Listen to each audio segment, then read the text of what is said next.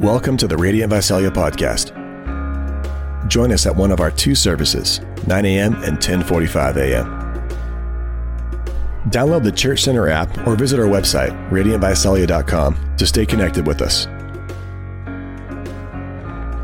All right, enjoy.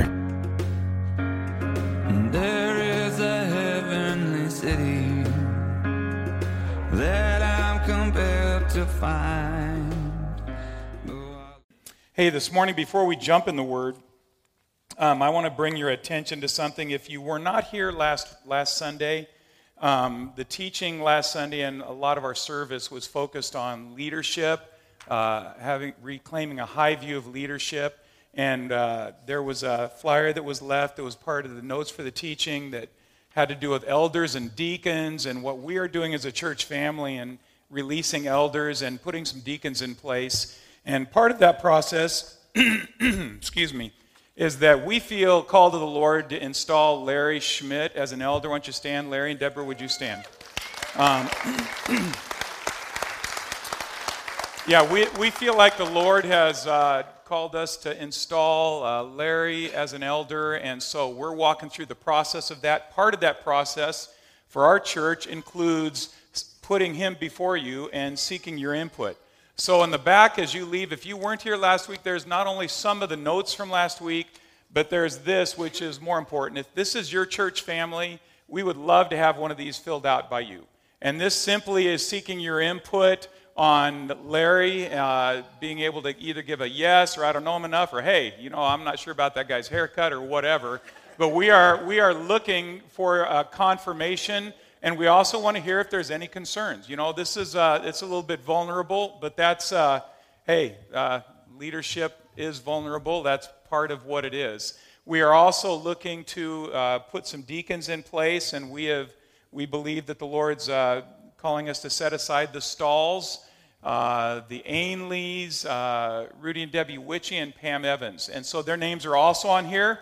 And we also want to hear from you if there's any other people that you are seeing, Radiant Church, that you feel like might have a call of eldership or other leadership on their lives. We just want you to know that we're open. We want to hear what God is also putting on some of your hearts. So when you're leaving today, as you're taking off, if uh, this, is, this applies to you, then stop and pick up one of those little forms in the back. You can fill it out and leave it today somewhere, or get it to me, or get it to an offering team, or stick it in the media booth, or something like that. Or you can bring it next week and we'll get it. Is that all right? Yeah? All right.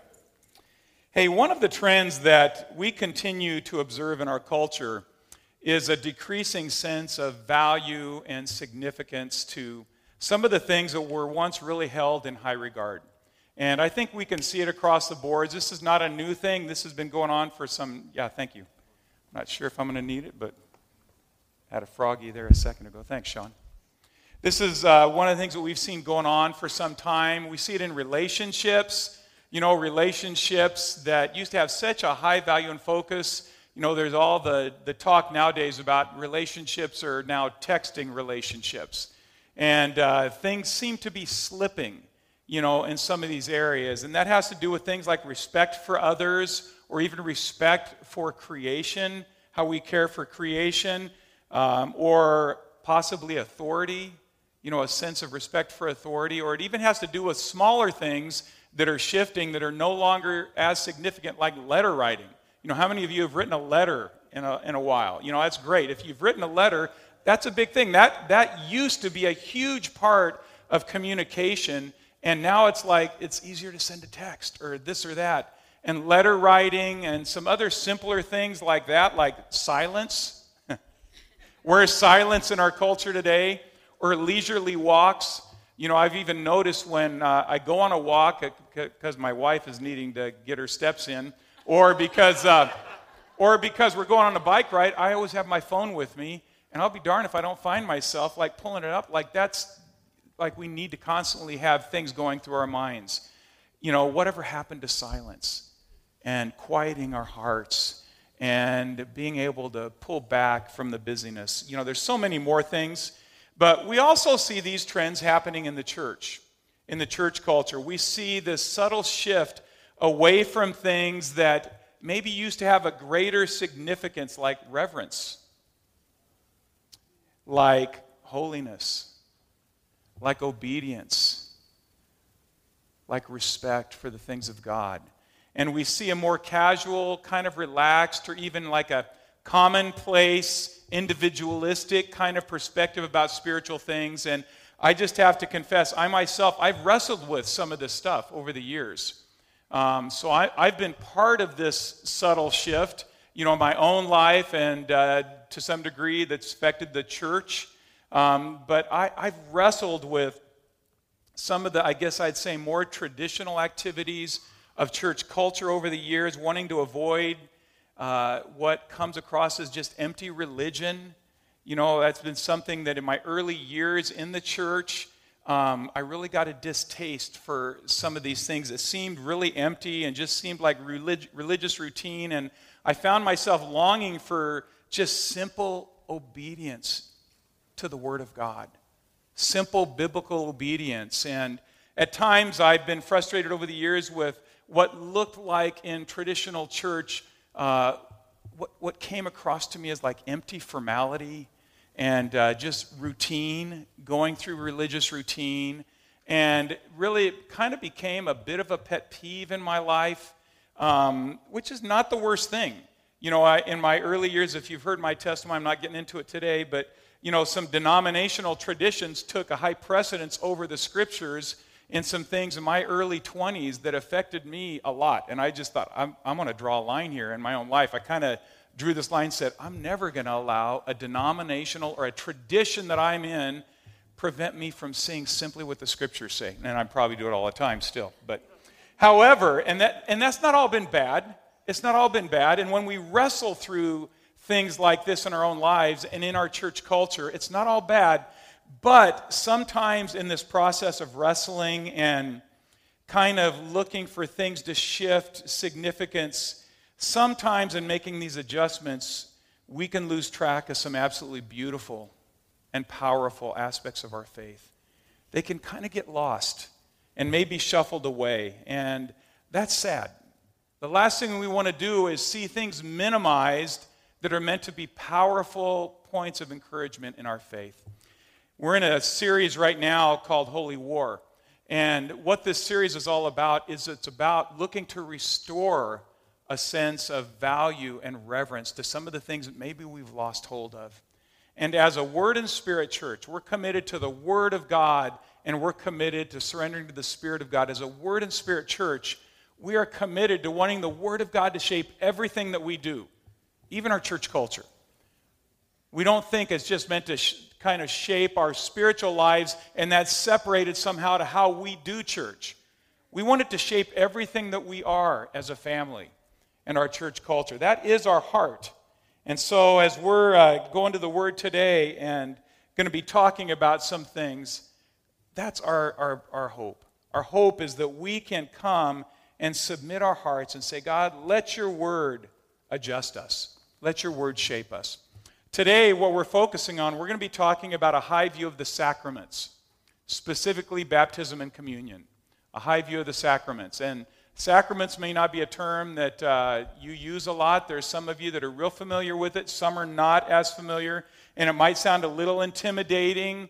Um, it's not something in our uh, modern day vocabulary that gets used a lot, but sacrament just means a sacred moment, a moment in time or an event that is full of the grace and the mercy of God and the blessing of God. That's what a sacrament is. And Historically, over the years, different church traditions have made longer or shorter lists of what the sacraments are. And uh, two of the things that have been on all of those lists are baptism and communion. And they're the two that we're going to focus on today because they are the ones that Jesus very specifically imparts to his church. He puts these two things in place. And uh, today, just for sake of time, we're not going to talk about all of the other things that some of our church traditions that we were raised in might speak into or not. We're just going to allow those to be what they are, and we're going to focus on baptism and communion today and, and how God put those in place. And before we jump to the word, because that's what we want to do, I want to give you a little bit of historical context. Um, baptism and communion both can seem pretty commonplace to us. Like we have communion quite a bit. You know, every few weeks we'll have communion. So what's the big deal? We got it. We know what goes on. We have baptisms a few times a year, and so we kind of got what's happening. So why are we talking about this again? And I think one of the things I want to say as we get ready to jump into the scriptures is that baptism and communion have not always been so easy to observe. They've not always been as easy to observe as what we are able to enjoy today in our culture. Many others have gone before us and actually paid a huge price to be able to simply observe biblical baptism and biblical communion, their lives. And I'm going to give you a couple of examples. In March of 1531, a Christ follower, a Jesus follower in the Netherlands named Seek Snyder, I think his name's Seek, can't figure out how to pronounce it. His name's Seek Snyder. He was beheaded for being baptized as a follower of Christ. He was sentenced to be executed with a sword because he'd been rebaptized as a believer in Jesus Christ, thus minimizing his infant baptism. And believers' baptism in that day was seen as heresy. Many, many, many people lost their lives because they wanted to be baptized in the way that Jesus called for it as disciples and followers and believers in Him. They wanted to be baptized as believers, and that was not in agreement with the state church at that time. And so many lost their lives. Some of you have heard, and some of you have been a part of Mennonite roots. The Mennonite uh, denomination as a group got its, got its roots out of the Reformation times. They were called Anabaptists. And that's what the initial group of Mennonites were. They were Anabaptists, and Anabaptist means to be baptized again. That's all it meant. And hundreds and hundreds of Anabaptists were executed because they wanted to be baptized as followers of Christ. In that same basic time frame, in the mid 1500s in England, 288 followers of Christ were burned at the stake for their beliefs about the Lord's Supper or communion. That included one archbishop, four lead elders, 21 pastors, 55 women, and four children. They were executed by Queen Mary because they were not in agreement with the views of the state church about communion. And it's, you know, it's hard when you read some of this and you study some of this to see the history that we've had over the years. And uh, I share those two accounts with you to really simply show that the freedom that you and I enjoy today in this country, which is amazing, that we shouldn't take it for granted. We shouldn't take it for granted.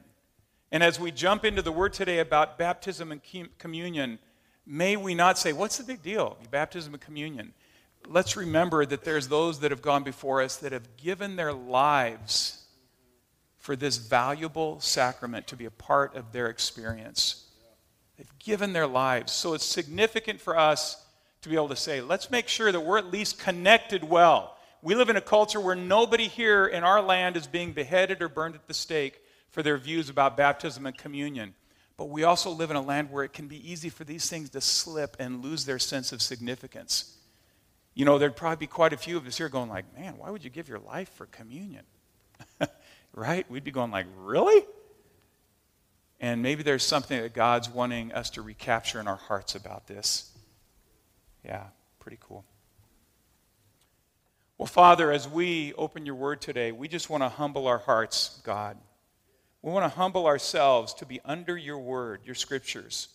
And God, I want to ask that you would help us if there's any adjustments that need to be made in our hearts and in us as a church culture, that you would help us, God, to reclaim a sense of awe and reverence, that you would stir our hearts with faith, you would encourage our faith as we look at the scriptures together, God. And do just want to say, Papa, thank you for those that have gone before us. Lord, for something that I've taken for granted probably just about all my life as a, as a believer.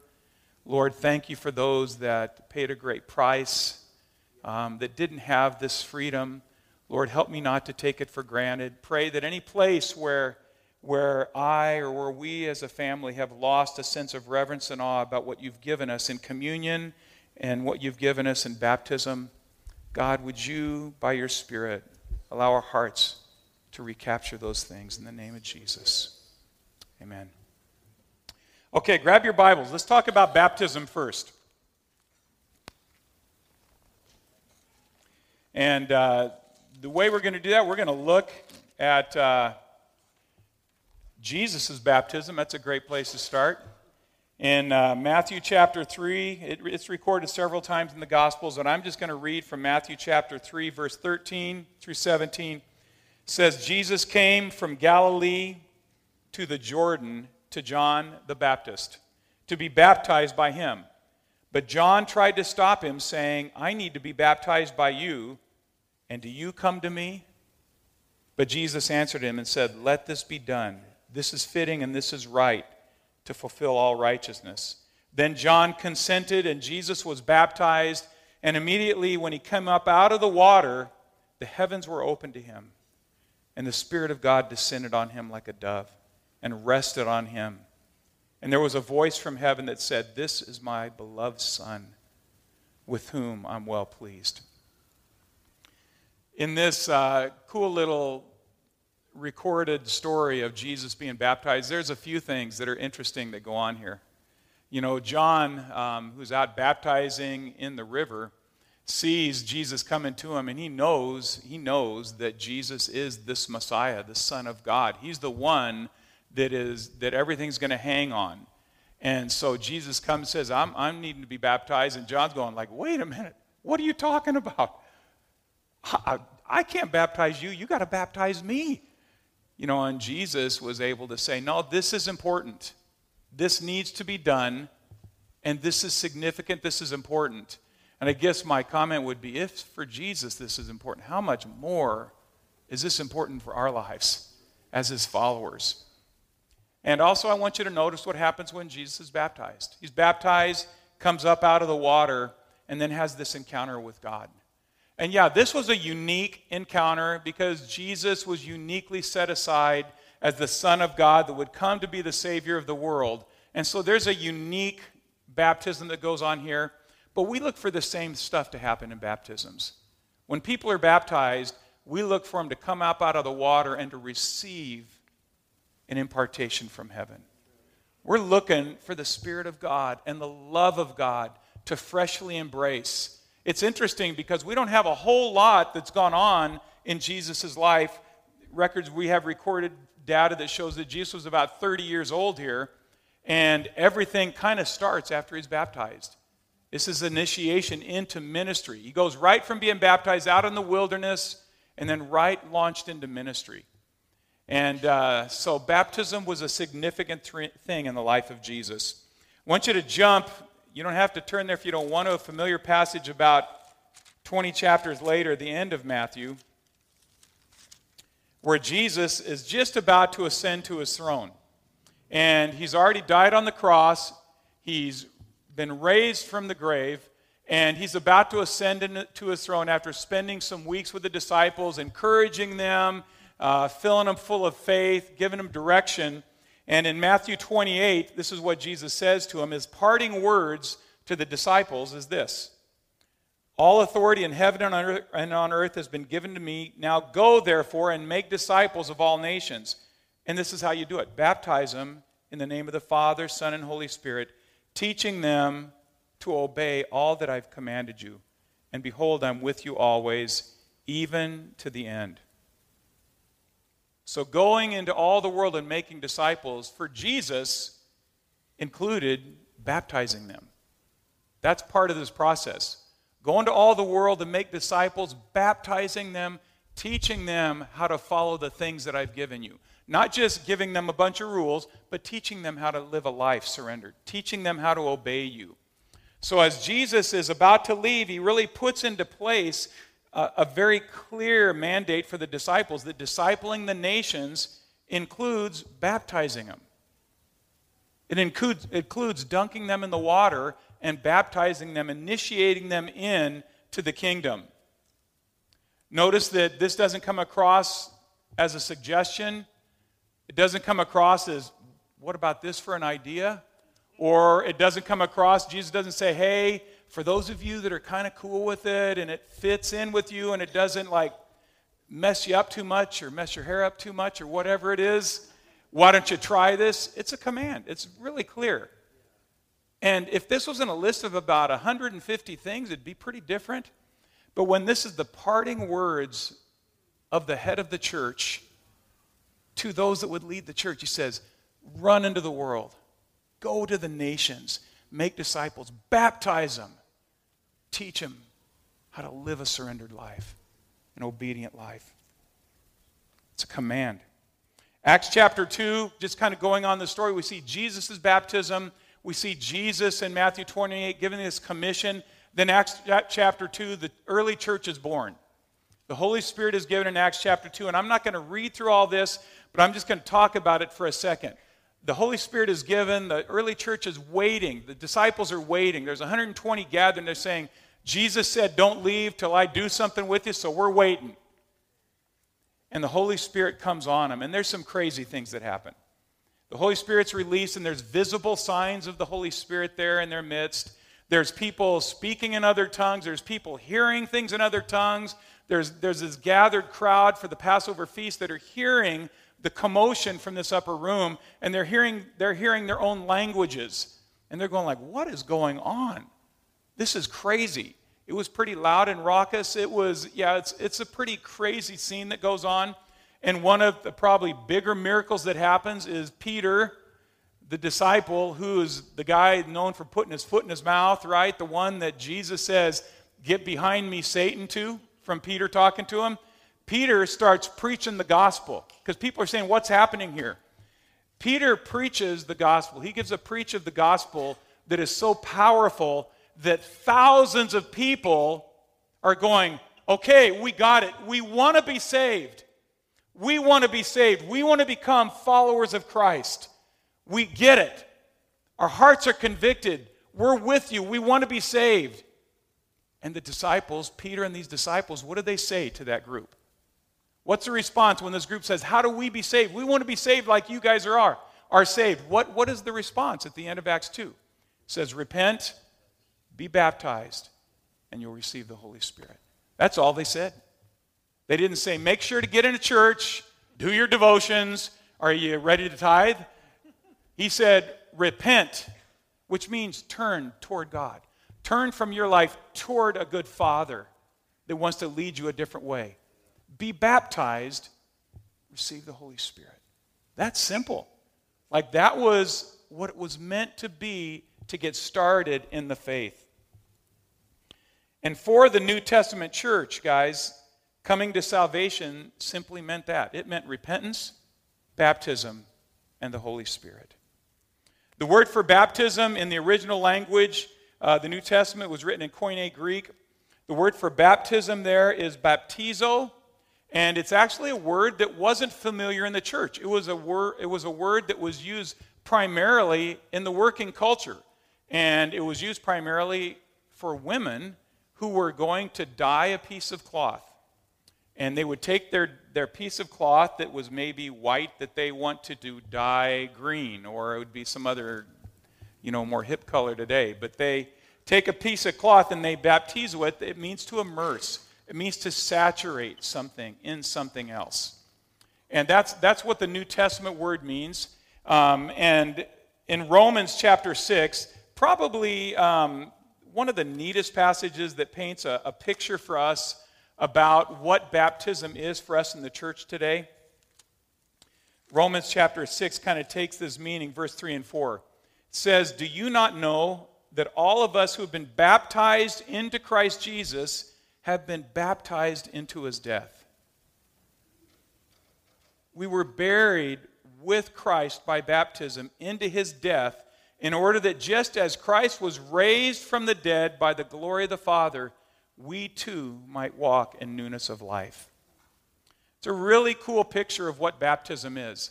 Baptism is a physical expression of what it is to be saved. And it is that we are dying to the old life and being raised to live a different way. And so, like, even when we talk about immerse, immersing in water, when people are going down, we're saying, okay, that old life is gone, and you're being raised to live a new life. Baptism is reflective of that. So, baptism is initiation for believers into their faith, into their salvation. It's a visible and a public expression of your salvation, kind of like a wedding is to a committed relationship. You know, I think it's pretty easy for us here. We kind of would frown on, oh yeah, we're in this committed relationship. Yeah, we're, that's we're really we're committed. Are you getting married? No, no, we're not doing that. Um, we just don't kind of want to do this public thing, and it always raises questions in our minds. You know, baptism is like this public expression of this covenant that's going on inside. It's a beautiful thing.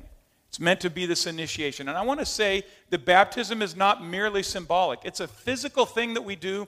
So, a lot of times in the church, we kind of think, well, it's kind of a symbolic thing. Baptism is not just symbolic.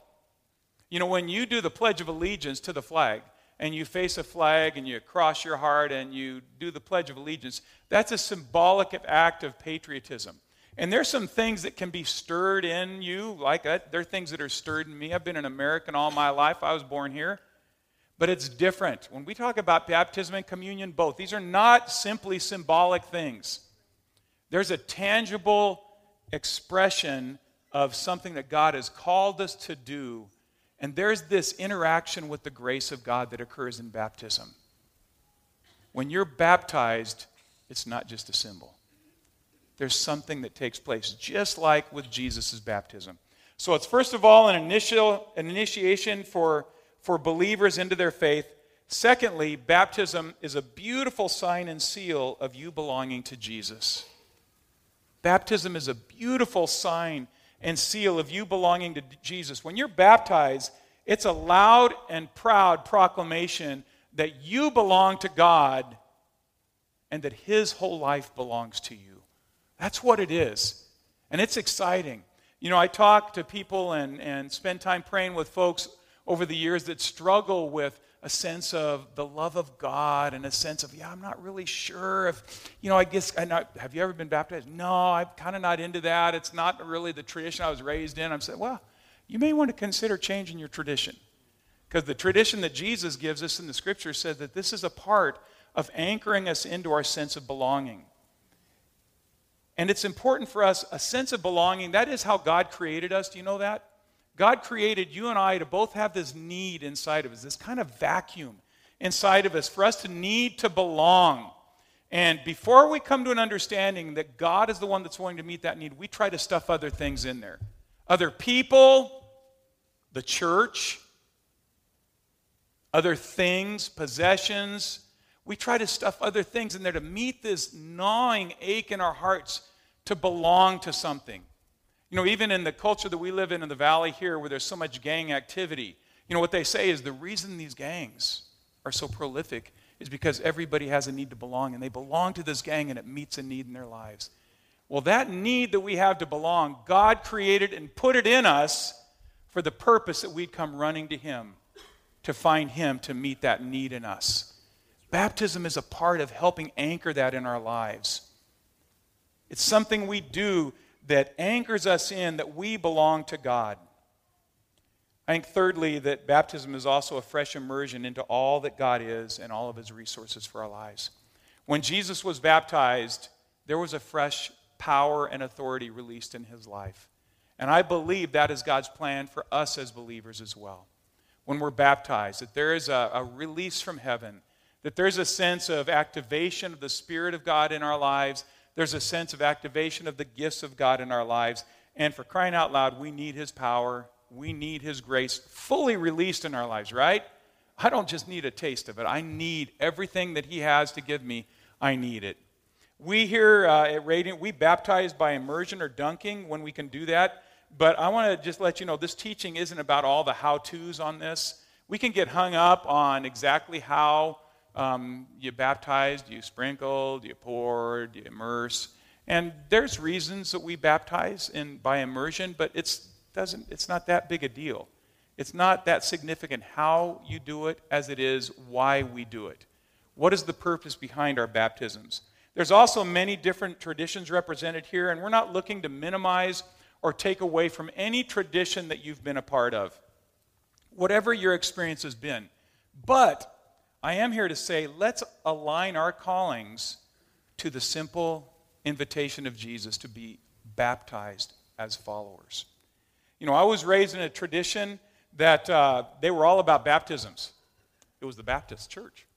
So they were all about baptisms. And um, uh, I was baptized when I was like in second, third grade, so I was about seven or eight, and I was baptized because my friends were getting baptized.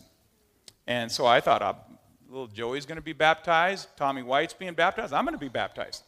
So I got baptized.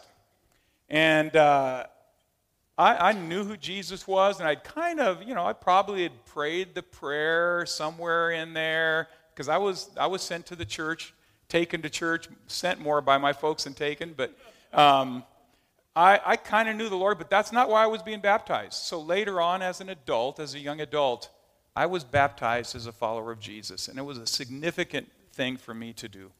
It was important for me to do um, because I wanted to follow through on that. When I was baptized as a young seven, eight year old, I, there was not a sense, any kind of clue in my mind as to what I was doing. I wasn't making a declaration that I was going to follow Jesus for the rest of my life. I was making a declaration I'm not going to be left behind for my friends that are doing something. And you get, a, you get a gift Bible if you do this or something, right? So there's uh, some here that were baptized or even sprinkled as infants. Some of you here, that was your tradition. You were baptized or sprinkled as infants during a time of dedication. And there's, I'm, they're not going to say anything negative about that. But if you are a Christ follower here, it is high time that you get baptized as a believer and a follower of Jesus. That, you don't need to say that that's minimizing or negating anything that's happened. If you were as an infant baptized during a dedication time, receive it as that. Be blessed. That's great. Now be baptized as a believer, as a follower of Christ. That's what we encourage. So, what about kids? The key here is that um, our hope is that children would be old enough to understand that they're making a decision to follow Jesus, not like I did for that week, but for their lives. A decision to follow Jesus for their lives. A general gauge is somewhere like 10 to 12 years old. But parents, you're the guardian over your kids, so we're looking for your involvement in that, and I'm glad, the other pastors are glad, we're glad to help you figure that out. But a general guide is 10 to 12. Uh, the, the real key is that it's about having a personal relationship with Jesus and being secure and clear about that. I want to follow Jesus. I've given my life to Christ, and I am His. He is mine. I'm going to follow Him for the rest of my life. That's what baptism is. So, let's jump to communion. All right? You guys with me still? All right. Let's jump to communion. Communion is, for many of us here, one of those regular practices in our lives that really can become kind of mundane and routine, even robotic. You know, it's something that we can, we can stand in line for communion and be checking our phone with the football scores and talking to people as we're coming. And I don't mind people, you know, I'm into fellowship. But uh, as, we, as we talk about this, I want to just say that once you're preparing to come to the table, when you're getting close to the table, like when you're way back in the line, if you're saying hi to somebody, that's great. When you're getting close, maybe there'll be something different that happens from the future as we're walking this through. There'll be a time of quieting your heart and, and considering a bit. Because we don't want to be robbed of the power and beauty of what God wants to do with us in communion. The biblical origin of communion is also in the scriptures, Luke chapter 22. And I'm going to turn there and read Luke chapter 22 verses 19 through 20. And this is Jesus with the disciples having a Passover meal right before Jesus is getting ready to head to the cross. And it says, Jesus took the bread, and when he had given thanks to the Father, he broke the bread and he gave it to the, to the disciples, saying, This is my body, which is given for you. Do this in remembrance of me. And likewise, the cup after they had eaten, saying, This cup that is poured out for you is the new covenant in my blood. This is what was later referred to in the early church as the Lord's Supper. The Lord's Supper. That was the terminology that was used in the early church, and it was embraced and practiced. Um, few books over in 1 Corinthians, probably the most significant passage that we have in the New Testament about communion is in 1 Corinthians 11 and verse 17 through 34. And it's a little longer passage. I'm just going to read through it real quickly. You can uh, look back at it later in depth. And this is Paul speaking to the Corinthian church. And what you'll notice here is that Paul's not saying to the church, hey, try this new thing called communion or the Lord's Supper.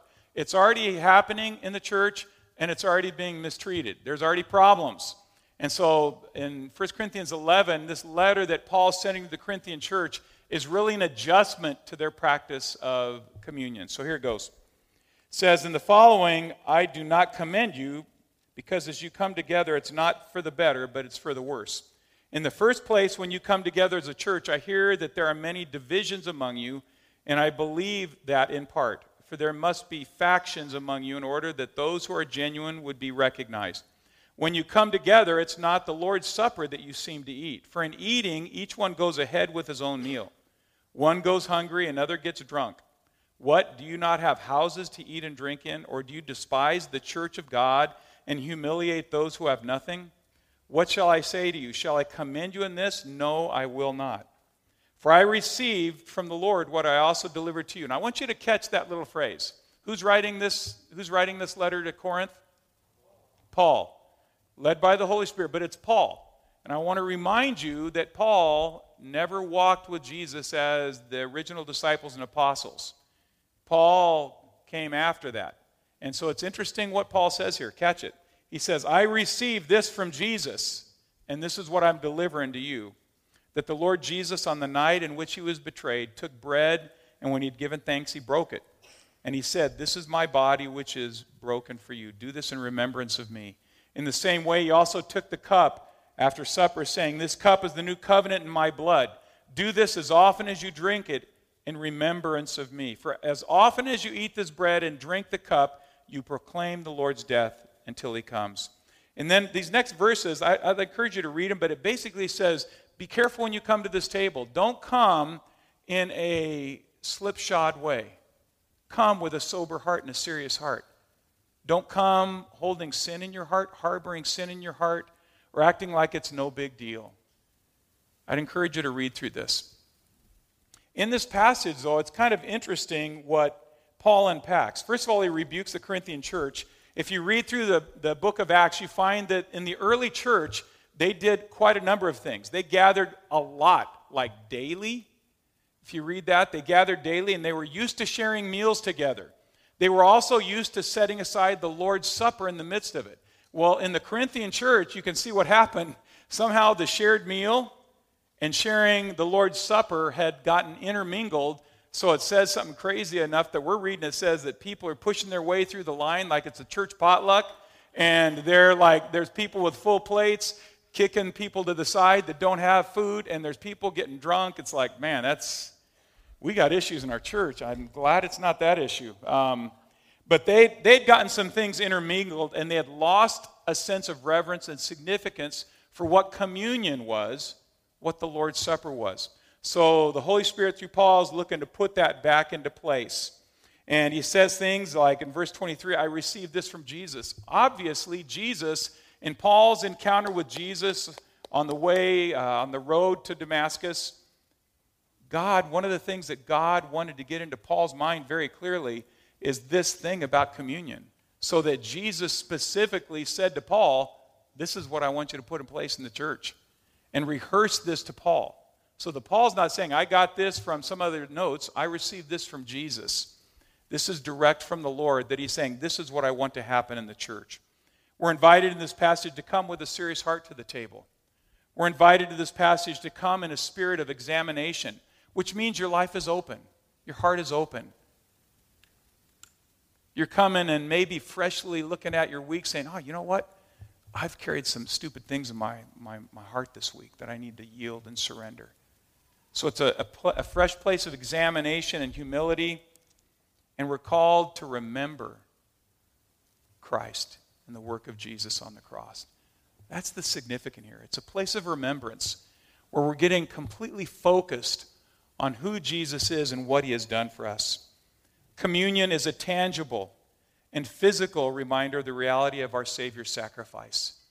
That's why we don't just come and say, let's just think about the death of Christ. We take a piece of bread and break it, and you receive a physical piece of bread because it was his physical body that was broken. This isn't just some symbolic thing. It was his physical body that was broken. So you receive a physical piece of bread. And the way we do it here is we break the bread and we dip it in the cup. And so when you dip it in the cup, that's real juice you're dipping it into, representing the real blood of Christ that was shed. So it's meant to do something tangible for us that we, whenever we participate in the Lord's Supper, that we're going real body, real blood for me. A real king and God who came as a Savior to die for me. This was a real thing. This is not just a story. This is not just a flannel graph deal. This was real, and this is real. And so it's a proclamation of the reality of Christ's suffering for us. A beautiful proclamation. So, our hope is that communion would not become something that's just a religious routine or a lifeless ritual. Yeah, I've been there. I'm just dipping the bread and the juice, eating, you know, whatever. But that we would stop and we would allow some things to happen in our hearts. First thing about communion is that it's about remembrance. Remembering the great sacrifice of Jesus. It's a personal altar for you to remember and reflect on the goodness of God what Jesus has done for you, what his amazing love has done for me in Jesus dying on this cross. So be encouraged. His work is completed. Jesus said that it is finished. And you know what? As you come to the table, be reminded of the completed, finished work of Christ, and also be reminded that those things that are not finished in you yet, those things that are still on the way, are going to be finished soon because of the finished work of Christ. They're going to be finished soon. It's going to be completed in you soon. So let it be a place of hope. Communion is also about reflection. It's an opportunity for us to freshly examine our hearts and lives and freshly surrender to the Lordship of Jesus. If you're coming to the table and you are harboring stuff in your heart toward people, I'd say hold back until you can say, I'm going to forgive. I'm going to walk it through. Hold back from this altar. You don't come here because you're perfect. This isn't like if you've had a good week and you have, you've done your devotions like 80% of the time, haven't sinned a ton, come to the table. It has nothing to do with that. That's works. We're not doing that thing. Don't ever get that confused. But if you're struggling with something, you're saying, nope, I'm not ready to give that sin up, then hold back from coming to this table. Because this table is about surrender. So you come here to celebrate that Jesus, living King of the church, paid a big price so that you could be alive today. And it, and it calls for us to surrender and submit. So oftentimes when I'm come to this table, I'm, rem- I'm going back, Lord, is there anything that I'm holding? Oh, man. I should not have yelled at my wife this way. I should not have been impatient this way. It's a time of examination, time of reflection. Third thing that communion is, very similar to baptism, is about belonging. It's about relationship. You know, there's a lot of things that Jesus did publicly with his church. There's a few things he did privately. This was a family meal. This wasn't done out in the multitudes. Anybody want to have some of this? This was a family meal, very private, for those that were following Jesus. This meal is about belonging to God. In the same way that, belong, that baptism ministers that sense of belonging, this meal is a family meal where all those that are followers of Jesus are invited to partake. If you follow Jesus and you love Jesus, communion is for you to partake of. It's not about church membership. It's not like you need to be a part of this church to be able to partake of this communion. This is for all believers when we serve communion here. All those that would say, I'm surrendering my life to Jesus, this table's for you. This meal celebrates that you belong to God. And you know what happens when we come to Jesus? Not only do we belong to God once we've given our lives over to Him, but it says He does this amazing thing when we, when we come to Him that we become a part of his body. So you also belong to the beautiful church. You belong to the church. I'm not talking about radiant church, that's a small c church. You belong to the big C church of God, his bride of Christ. You belong to the church. And when you participate in this table, you are being reminded every time that you belong to God and you belong to his church. As our brothers are over in India, they're partaking in communion with the church in India, being reminded that, man, we have so much different from these guys. They have so much different from us, but we belong to the same beautiful church that's following Jesus. Be reminded of that. This is way bigger than our traditions, way bigger than some of those smaller things. And if some of you have different traditions, I want to just say again don't get hung up on those little specifics. Don't get too legalistic about things that the scriptures aren't legalistic about. We don't know exactly what kind of bread and juice, and it doesn't point to it. It doesn't really say in scripture anything about how frequently we're to do this. You know, some of you were raised in settings where you celebrated communion every week, some of you once a quarter, some of you once a month. If you're part of Radiant, we do it when we do it. You know, it's probably about every few weeks, uh, maybe more often sometimes, less often sometimes. That's just it doesn't matter how often you do that or what those elements are. What matters is what's happening in our hearts whenever we do come to the table. Now, what about kids here? Similarly to baptism, we have no set rule that we're saying you must abide by, other than this table is set for those who have a personal relationship with Jesus. So, parents, you're the guardian of your kids. If your kids have a personal relationship with Jesus, then bring your kids to this table when they're with you. And make sure they understand what's going on and help them understand this piece of bread dipped in this juice is representing the great sacrifice of Jesus. You know, I, um, I'm not real particular about protecting traditional things, but you, might see me at times after we have communion at the table and there's things back here. I'll see kids coming up and grabbing bread, and I'll say, okay, guys, hold on a minute. Are you grabbing bread to eat bread? Are you grabbing bread to have communion? If you want to have communion, let's do it and I'll walk it through with them and talk with them, or I'll take the, I'll take the same bread off this table and walk it out on the playground and say, oh, now it's just bread. Take it. You know, uh, but I just don't want it to come from this table. And parents, we need you to help with that.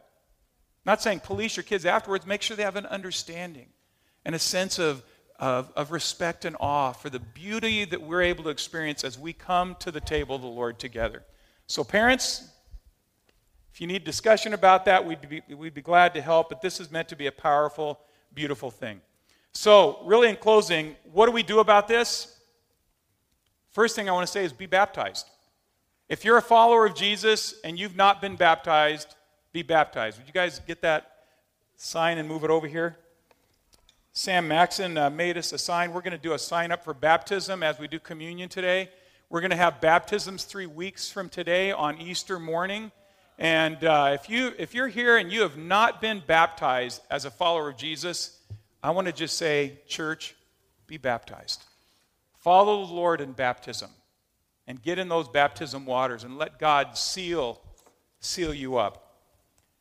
Second thing we're going to do is we're going to come to this table today with fresh eyes, full of awe and worship for the Lord who's paid the price for us. And as you come to this table, I want to encourage you to come remembering Jesus. I want to encourage you to come and, as a part of this, reflect on your own life, surrendering to Him freshly. And I want to encourage you to come and remember that you belong. You belong to God. You belong to Jesus. And His full work of salvation belongs to you. Be reminded of that. You know, sometimes I try to get people to fit that need in my life. And when I do that, I'm always disappointed. There is something to be said about having good relationships and connections within a church family, but don't be fooled into thinking that your need for belonging is going to somehow get met by that. It's not. You're going to be disappointed. You're going to be frustrated with me and other leaders because we can't do what your heart needs. But Jesus can. He is enough. And then he gives us the blessing of being a part of his church as well.